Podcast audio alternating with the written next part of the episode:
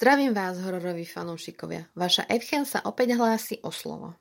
Dnes som si pre vás pripravila poviedku, v ktorej hlavnú úlohu zohráva stará skriňa, ktorú je potrebné iba premiestniť z bodu A do bodu B, ale pri premiestňovaní výjdu najavo nečakané udalosti. Tak sa pohodlne usate a ideme na to. V živote sú také chvíle, keď aj všedné veci dostanú nepredvídateľný dosah a spád. Vo vojenských kasárniach sa to však stávalo ako si častejšie. Keď sa v jedno aprílové ráno, takmer pol roka po nežnej revolúcii vo dverách našej izby zjavil nadrodmajster Miloš Meren, nikto nemohol ani tušiť, že ďalší otravný a nutný deň v zelenom naberie také zvláštne obrátky. Takmer každý z dôstojníkov mal pre nás, vojakov základnej služby, osobitné pomenovanie. Veliteľ útvaru, major Móder, nás nazýval fešáci. Kapitán Hizda Bigmani, nadporúčik zo zbrojného skladu nás prekrstil na Hošanov. Pre nášho najbližšieho nadriadeného nadrojmajstra Merena sme boli jednoducho kurvy. Počúvajte, kurvy, potrebujem presťahovať skriňu. Oznámil nám v to ráno nadrojmajster, široko sa rozkročiac vo dverách našej izby. Čo vy na to? Dodal. Bol to vysoký chlap s dlhými mľandravými končatinami, malou hlavou a okrúhlým pivným brušiskom. Pivný mozol uprostred jeho tela mu dodával podobu obrovského pavúka. Väčšina jeho jemných plavých vlasov už z vojny dezertovala. Jedinou ozdobou jeho tváre sa stala hustá kefa z ježených fúzov pod červeným nosom, ktorým ustavične vetril chlast. Pre nádrodmajstra bol totiž rum tá najdôležitejšia pohonná látka. Neraz sa zúčastnil aj na našich pitkách. Takmer všetci sme si s ním už tykali. Tak nebuďte svine a poďte mi helfnúť, pokračoval prosebným tónom, keď videl, že sa mu nikto nevrhá na pomoc. Čo mám ísť za vašim kapitánom a žobrať nech vydá nejakých ľudí? Práve sme sa vrátili z raňajok a čakalo nás dlhé dopoludnejšie ošetrovanie vojenskej techniky v autoparku. Naše pracovné nadšenie bolo momentálne na nule. Nakoniec to rozhodol služobne starší voják Mazak Rehák. Otočil sa k štuplému Ivanovi Boriskovi a povedal. Hej, Borisko, dúfam, že nechceš, aby sme my, starí psi, makali? Kým sú bažanti v príjimači, zostáva to na vás. Zober si niekoho so sebou a chodte mu pomôcť, lebo nás Freddy nabonzuje starému. Borisko si vybral mňa a plecnatého Solinského. Pod nadrojmajstrovým vedením sme došli k veľkej pevnosti podobnej budove za autoparkom. Sídlili v nej sklady s výstrojom, náhradnými súčiastkami a kadejakým iným dôležitým vojenským haraburdím. Taktiež tam mali svoje kancelárie lampasáci nižšieho rangu, ktorým ošarpaná nevlúdna budova vďačila za svoj chýr. Povrávalo sa, že v nej pracuje najviac opilcov v prepočte na meter štvorcový. Nadrodmajster Meren nás zaviedol do tmavej, chladnej miestnosti. Vzduch tu páchol starou zvetranou gumou a rumom. Cítiť bolo aj nechutnú aromu zaschnutých zvratkov – Všade naokolo sa na policiách vršili ochranné masky a odevy. Prístroje na zisťovanie chemického i radiačného zamorenia a mnohé ďalšie, mne neznáme veci, o ktorých zmysle a funkcii som mal iba hmlisté predstavy. Nachádzali sme sa v chemickom sklade, ktorý mal pod palcom náš nadrodmajster. Toto je ona, potlapkal starú skriňu, zastrčenú v kúte miestnosti. Potrebujem ju hodiť k sebe do kancelárie. Vnútri je už len spacák, prázdne škatule a nejaké handry. Tie nebudem vyberať. Tak, kurva, s potlapnutím si pošúchal dlane, ideme na to. Súhlas? Ako odpoveď na jeho spýtavý pohľad sme sa všetci zohli a uchopili spodok skrine. Keďže bolo miesta málo, niesli sme ju v uličke medzi regálmi zo zvislej polohe ja s nádrojdmajstrom vpredu, Borisko so soliskom na opačnom konci. Pred dverami maličkej nadrodmajstrovej pracovne sme skriňu spustili na dlážku a pomaly sme ju začali presúvať cez prach. S merenom po boku som zacúval do nevetranej kutice, ťahajúc skriňu za ošarpantný spodok. Nemotorný kus nábytku zaplnil dvere. Zadná stena i predné dvere sa s vrzgotom odierali o kovovú zárubňu. Tlačte! Ešte kúsok! zakričal nadrodmajster na Boriska a Soliského, ktorých fúčanie k nám doliehalo z tmavých útrop skladu. Skriňa bola už dvoma tretinami vo vnútri, ale ďalej ako tvrdohlavá koza nemienila ustúpiť. Ako keď človek vloží jeden rovnaký pohár do druhého, po určitú hranicu sa to dá, ale keď zatlačí silnejšie, jeden z nich určite praskne. Ako prvé však začali praskara, praskať nadrodmajstrové nervy. Zahrešiel a obrátil sa ku mne. Urobíme to takto. Posunieme túto kurvu naspäť, ty prejdeš k ním a potom v trojke poriadne zatlačíte. Na dôraz mykol zaťatými pestiami v razantnom geste vspierača sústredeného na vrcholný výkon. To Boh dá nebude, aby sme ju sem nedostali. Pokračovali sme podľa jeho plánu. Zatlačili sme skriňu naspäť do skladu a ja som sa prepchal štrbinou medzi policami a skriňou k Boriskovi a Soliskému. Potom sme v trojici spoločnými silami zapreli. S vrzgotom a škrípotom sme zasúvali neposlušný kus nábytku ponad prach a ďalej a ďalej, až kým sme sa s definitívnou platnosťou nezasekli. Skriňa trčala na našej strane asi tak na šírku dvoch dlaní a my sme opäť špekulovali, ako ďalej. Cipána, šalenstvo, rozčuloval sa upachtený východniar Borisko. Tomu mamliasovi, čo zrobil túto skriňu, mali ruky odpiliť, hundral Solinský civilným povolaním stolár. Krátko sa zasmial a dodal. Skriňa krivá, dvere úzke a kokoti sa môžu potiť. Z kancelárie spoza drevenej barikády sa na nás rozkričal rodmajster Meren. Čo je? Kurvy, spíte tam alebo čo? Už nejde ani dnu, ani von, odpovedal mu Solinský. Iba čo ju rozbijeme. Neserte ma, kurva, zatlačte. Poslúchli sme ho, postupili sme o 0,2 mm. Mali sme ju najprv rozmontovať a tak preniesť. Solinský ako odborník dostal nápad trocha oneskorene. Kristušát, traja chlapi a nevedia si poradiť s jednou skriňou. Bábovky, ozvalo sa odkiaľ si z hora. Zodvihol som hlavu v nemom údive. Nadrodmajster Meren sa k nám pokúšal preplaziť medzerou medzi vrchom stonajúcej skrine a zárobňou dverí. S fučaním prepchal hlavu, ramena i hornú polovicu trupu, no brucho ho zabrzdilo v postupe. Pomôžte mi do piče! Vyzval nás, pričom mu sliny prskali spomedzi odutých, mesitých pier. Uchopili sme jeho vystreté ruky a začali sme ho ťahať von. Očervenel, zaguľal očami a zareval. Nie! Späť! V zápäti už slabším hlasom zachrčal. Dusím sa! Pogrciam sa! Okamžite sme ho pustili a odskočili v obave z nadrodmajstrovej šable. Až keď na nás pozrel prosebným pohľadom umierajúcej srny, nazbierali sme odvahu, položili sme ruky na jeho plecia a zatlačili ho späť do pracovne, ktorej nečakaným zajacom sa stal. Na druhom konci sa mlčky zošuchol dole. Chvíľu bolo ticho. Typoval som, že práve posilňuje politrovku rumu, ktorá v jeho pracovnej aktovke naberala najviac miesta. Onedlho sme začuli šomranie. Započúval som sa. Prúd šťavnatých nadávok na skriňu, na nás, na armádu, systém i na celý svet svedčil o tom, že sa nádrodmajster začína spametávať. Solinsky, bež pod moje okno. Meren znova prevzal velenie. Ja vám predvediem, ako si poradiť s jednou posratou skriňou. Solinsky vybehol von a ja som v sklade otvoril okno, aby sme s Boriskom mohli sledovať, čo sa bude ďalej diať.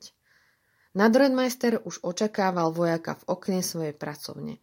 Tvár zčervenelá, chlastom i rozčulením.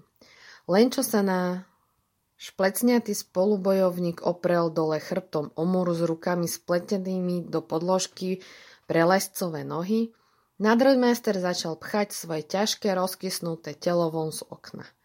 Tento raz nohami napred. Solinsky si predvídavo nasadil vojenskú lodičku, no dlho mu na hlave nevydržala. Meren ju chodidlom pravej nohy okamžite zhodil na zem. Veľká hnedá topánka chvíľu šmátrala po temene vojakovej hlavy, až napokon spočinula na jeho ľavom pleci. Nadrodmajstrová ľavá noha sa v zápäti zošuchla na Solinského druhé plece a cestou mu skoro oddrapila ucho. Pod ťarchou 110, 110 kg živej váhy teraz očervenil aj Solinský, hoci v sebe nemal ani kvapku alkoholu. Ruky, do piče, daj mi tam ruky, lebo sa sterigám, fúčal nadroďmajster vysiaci na okennom parapete. Veď tu sú, kurva fix, len už les dole. Náš Miloš je spitý jak cap. Vyškerený Borisko sa vedľa mňa výborne zabával na takmer cirkusovom výstupe. Len páč, Solino je pošľapaný ako kvašná kapušta – Šušľal v záchvate smiechu so slzami v očiach. Mal pravdu. Keď artisticko-klaunovské číslo konečne skončilo, Solinského uniforma vyzerala, ako by po nej prepochodovala rota vojakov. Všade samé stopy po nadrodmajstrových zaprášených topánkach. Hanobiteľ uniformy však nečakal, kým sa vojak opráši. Dlhými krokmi si to namieril ku vchodu do budovy. Zdu potom sa rútil skladom až k zaseknutej skrini. Uhni! vyštekol na Boriska. S búločným výrazom na tvári ho nadrodmajster odstrčil, keď sa mu s úsmevom prišuchtal na pomoc. Potom odstúpil dva kroky a ľavým plecom sa pokúsil zaraziť skriňu z dverí až do svojej kancelárie. Drevo zaškrípalo, ale to nebolo všetko. Meren zaklial a pošúchal si narazenú časť tela. Oči sa mu podliali krvou. Znova zacúval. Tentoraz ďaleko do prítmia skladu. Odstúpil som mu z cesty a o pár sekúnd som už neveriacky sledoval, ako sa ríčiaca živá hmota v plnej rýchlosti stretáva s neústupným dreveným artefaktom. Moje tušenie sa do bodky vyplnilo. Opätovný náraz vyše 100-kilového hebeda ťažko skúšaný nábytok nemohol vydržať. Bočná stena s praskotom povolila a nádrodmajster sa v zlomku sekundy válal v kope rozhádzaných škatul a handier, pochovaný pod troskami porazenej skrine. Pri pohľade na otraseného prskajúceho nadrodmajstra sme spolu s Borisom vybuchli smiechom ako na povel. Páč, má tam gaťky i podprsenky, chechtal sa Borisko do ucha. Asi mu nevoňajú vojenské trenky. Naozaj, medzi zelenými vojenskými zvrškami svietili kúsky rôznofarebnej dámskej bielizne. Dúfam, že sú to len jeho trofeje a nekupuje si ich na mieru, povedal som a vykročil k nadrodmajstrovi, aby som mu podal pomocnú ruku. Kým sa Meren postavil na nohy, všetečník Borisko sa už prehrabával v rozsypaných veciach. To co, Miloši, ja som už dumal, že ty zbieraš motýle. Čudoval sa Borisko nad otvorenou škatulou, v ktorej bolo čosi, čo pripomínalo entomologickú zbierku alebo skôr súpravu sušených klobučikov z húb, ponapichovaných na špendlíky. Exempláre nezvyčajnej zbierky mali zväčša hnedastý alebo staroružový odtieň. Zrejme bol pod nimi aj nejaký text, lebo Borisko začudovane vyslabikoval – Veronika? Po týchto slovách stratila nadrodmajstrová tvár farbu, ako by mu niekto preťal krčnú tepnu. Bleskové urobil čelom zad a vrhol sa na nevysokého vojaka, ktorého útok úplne zaskočil. Borisko nestačil ani pustiť škatulu a už ležal, ležal na hromade vecí z rozbitej skrine a nadrodmajstrové ruky zvierali jeho krk ako chápadla bielej chobotnice. Pár sekúnd som strnulo v úžase sledoval túto scénu, kým mi došlo, že chrčiaci Borisko s očervenenou tvárou bojuje o život. Skočil som za, za nadrodmajstrom a ovinul som mu predlaktie okolo krku. Nadrodmajster konečne pustil Boriskov krk a mykol sa trupom do strany. Stratil som rovnováhu. Bolestivo som narazil chrbtom do zárobne dverí a v zápäti ma do líca trafil nadrodmajstrov lakeť. Zvalil som sa vedľa Boriska a nešikovne som udrel Merena z boku do hlavy. Spak ruky ma lavačkou zasiahol do brady a v zápäti som mal pocit, že sa nás pokusí uškrtiť oboch naraz. Zabránil mu v tom nasrdený Solinský, ktorý sa už stihol vrátiť zo skladu. Zozatu chytil Merena za golier vojenskej bundy a stiahol ho z nás dole na zaprášenú dlážku. Nádrodmajster zafučal, zamrmlal si po podnos niečo o kurvách skurvených a začal sa hrabať k železným regálom, čo stáli pri stene. Bodák! vykrikol som, keď mi došlo, za čím sa nadrodmajster driape. Ležal tam v koženom púzdre na polici vedľa drevenej debny s náhradnými filtrami. Vrhli sme sa na neho zozadu a Solinskému sa podarilo vykrútiť mu ruku, v ktorej držal zbraň. Ďalej sme už neriskovali. Spoločnými silami sa nám ho podarilo spútať vojenským opaskom a remeňmi, čo sme našli v sklade. Aj potom sa však stále bezmocne mykal a nadrapoval, červený v tvári ako surová, čerstvo odrezaná bravčová kotleta a pritom nás preklínal, prskajúc sliny v okruhu jedného metra. So, so Solinským sme ho strážili a museli sme počúvať jeho nadávky, kým Borisko zabehol na veliteľstvo útvaru, aby ohlasil, že náš poddôstojník sa úplne zbláznil. Po oznámení udalosti nabrali veci nepredvídateľný spád. Mňa, Boriska a Soliského odviezli na veliteľstvo útvaru a usadili v prázdnej kancelárii.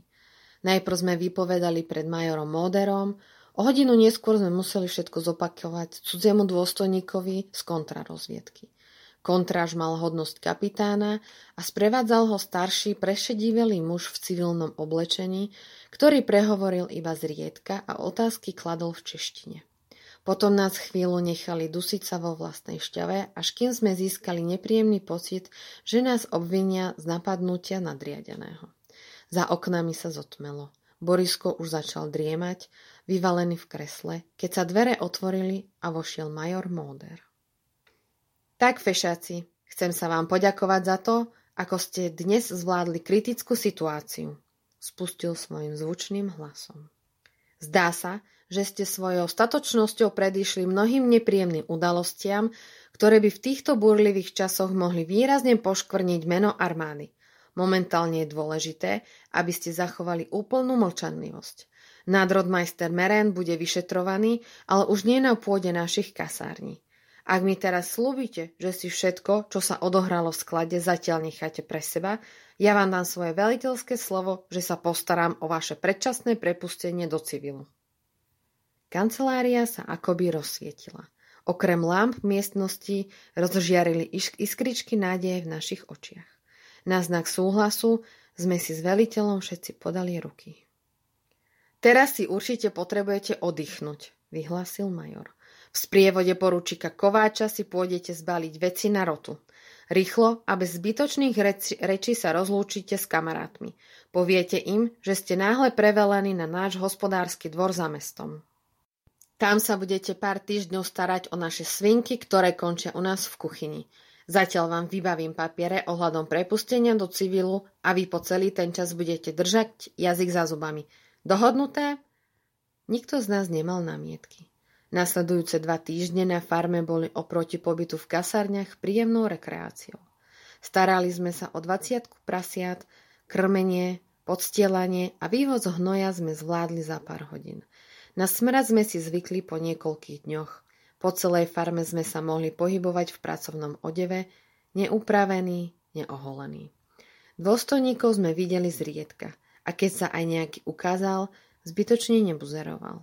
Keď jedného dňa doniesli nákladiak naplnený prepravkavým piva po záruke, cítili sme sa ako v predizbe raja. Ci pána, smial sa Borisko od ucha k uchu, keď otváral asi tretiu fľašu piva, ktoré malo skončiť ako potravinový doplnok ošípaných. Ani sa mi nebude chcieť do civilu. V miernom, alkoholickom opáre sme sa rýchlo dočkali dňa, keď sa za nami definitívne zavrela kasárenská brána. Umytí, v čistých civilných šatách sme v trojici, Borisko, Solinsky a ja, vytešene kráčali k železničnej stanici. Všetci sme už vedeli, kým v skutočnosti bol nadrodmajster Meren a prečo mu vtedy v sklade preplo. Najprv šuškanda a potom aj články v novinách, ktoré po dlhých rokoch komunistickej cenzúry mohli znova slobodne publikovať. Prinášali šokujúce správy o dolapenom vrahovi žien zo západných Čiech. Keď pred niekoľkými rokmi v mestách Domažlice a Klatovi začali pribúdať prípady dokaličených a zavraždených šien s odrezanými prsnými brádavkami, štátna moc sa to snažila ututlať za každú cenu. Dokonca z ohavných činov obvinili ho nesprávneho človeka. Až nám sa vďaka rozpadnutej skrini podarilo spustiť príval, ktorý vyplavil na povrch skutočného vraha a zberateľa hrozných trofejí. Boháča, pokrútil Solinsky neveriaco hlavou ani sa mi nechce veriť, že sme už v civile. Môžeš sa poďakovať tuto Ivanovi, tlapol som Boriska po pleciach, za to, že je taký zvedavec a vrta sa v cudzích zbierkach. Kráčali sme rozkvietnutým predstaničným parčikom. Bol maj, voňal vzduch a na lavičkách posedávali hlavne študenti a čakali na spoje, ktoré ich po vyučovaní rozvážali domov do okolitých obcí. Jeden mladík v slnečných okuliaroch sedel na lavičke s rádiom, z ktorého sa rinula pieseň Môj koníček od pražského výbieru do nedávna ešte zakázanej českej skupiny. Lidi sú rúzni a rúzni koníčky mají. Zbíraj košky, flášky a kadejaký krám. Kto by to bol povedal, že náš nádrodmajster má okrem chlastu aj taký šialený koníček? Zamyslel sa nahlas Borisko. Zhlboka som nasal povetrie s omamnou vôňou orgovánu. Ja teda nie, povedal som, rovnako ako by som pred rokom nepredpokladal, že my dnes budeme slobodní a Miloš Komeren bude v base. Stanečný bufet bol v plnej prevádzke a my sme vošli dnu. Do huriavku hlasov a štrngania pohárov aby sme sa pri poslednom pive v oblakoch cigaretového dymu rozlúčili skôr, ako sa jeden druhému navždy stratíme vo vlastných životoch.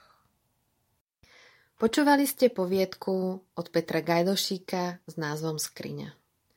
Dúfam, že sa vám poviedka páčila. Ja vám ďakujem za pozornosť a počujeme sa na budúce.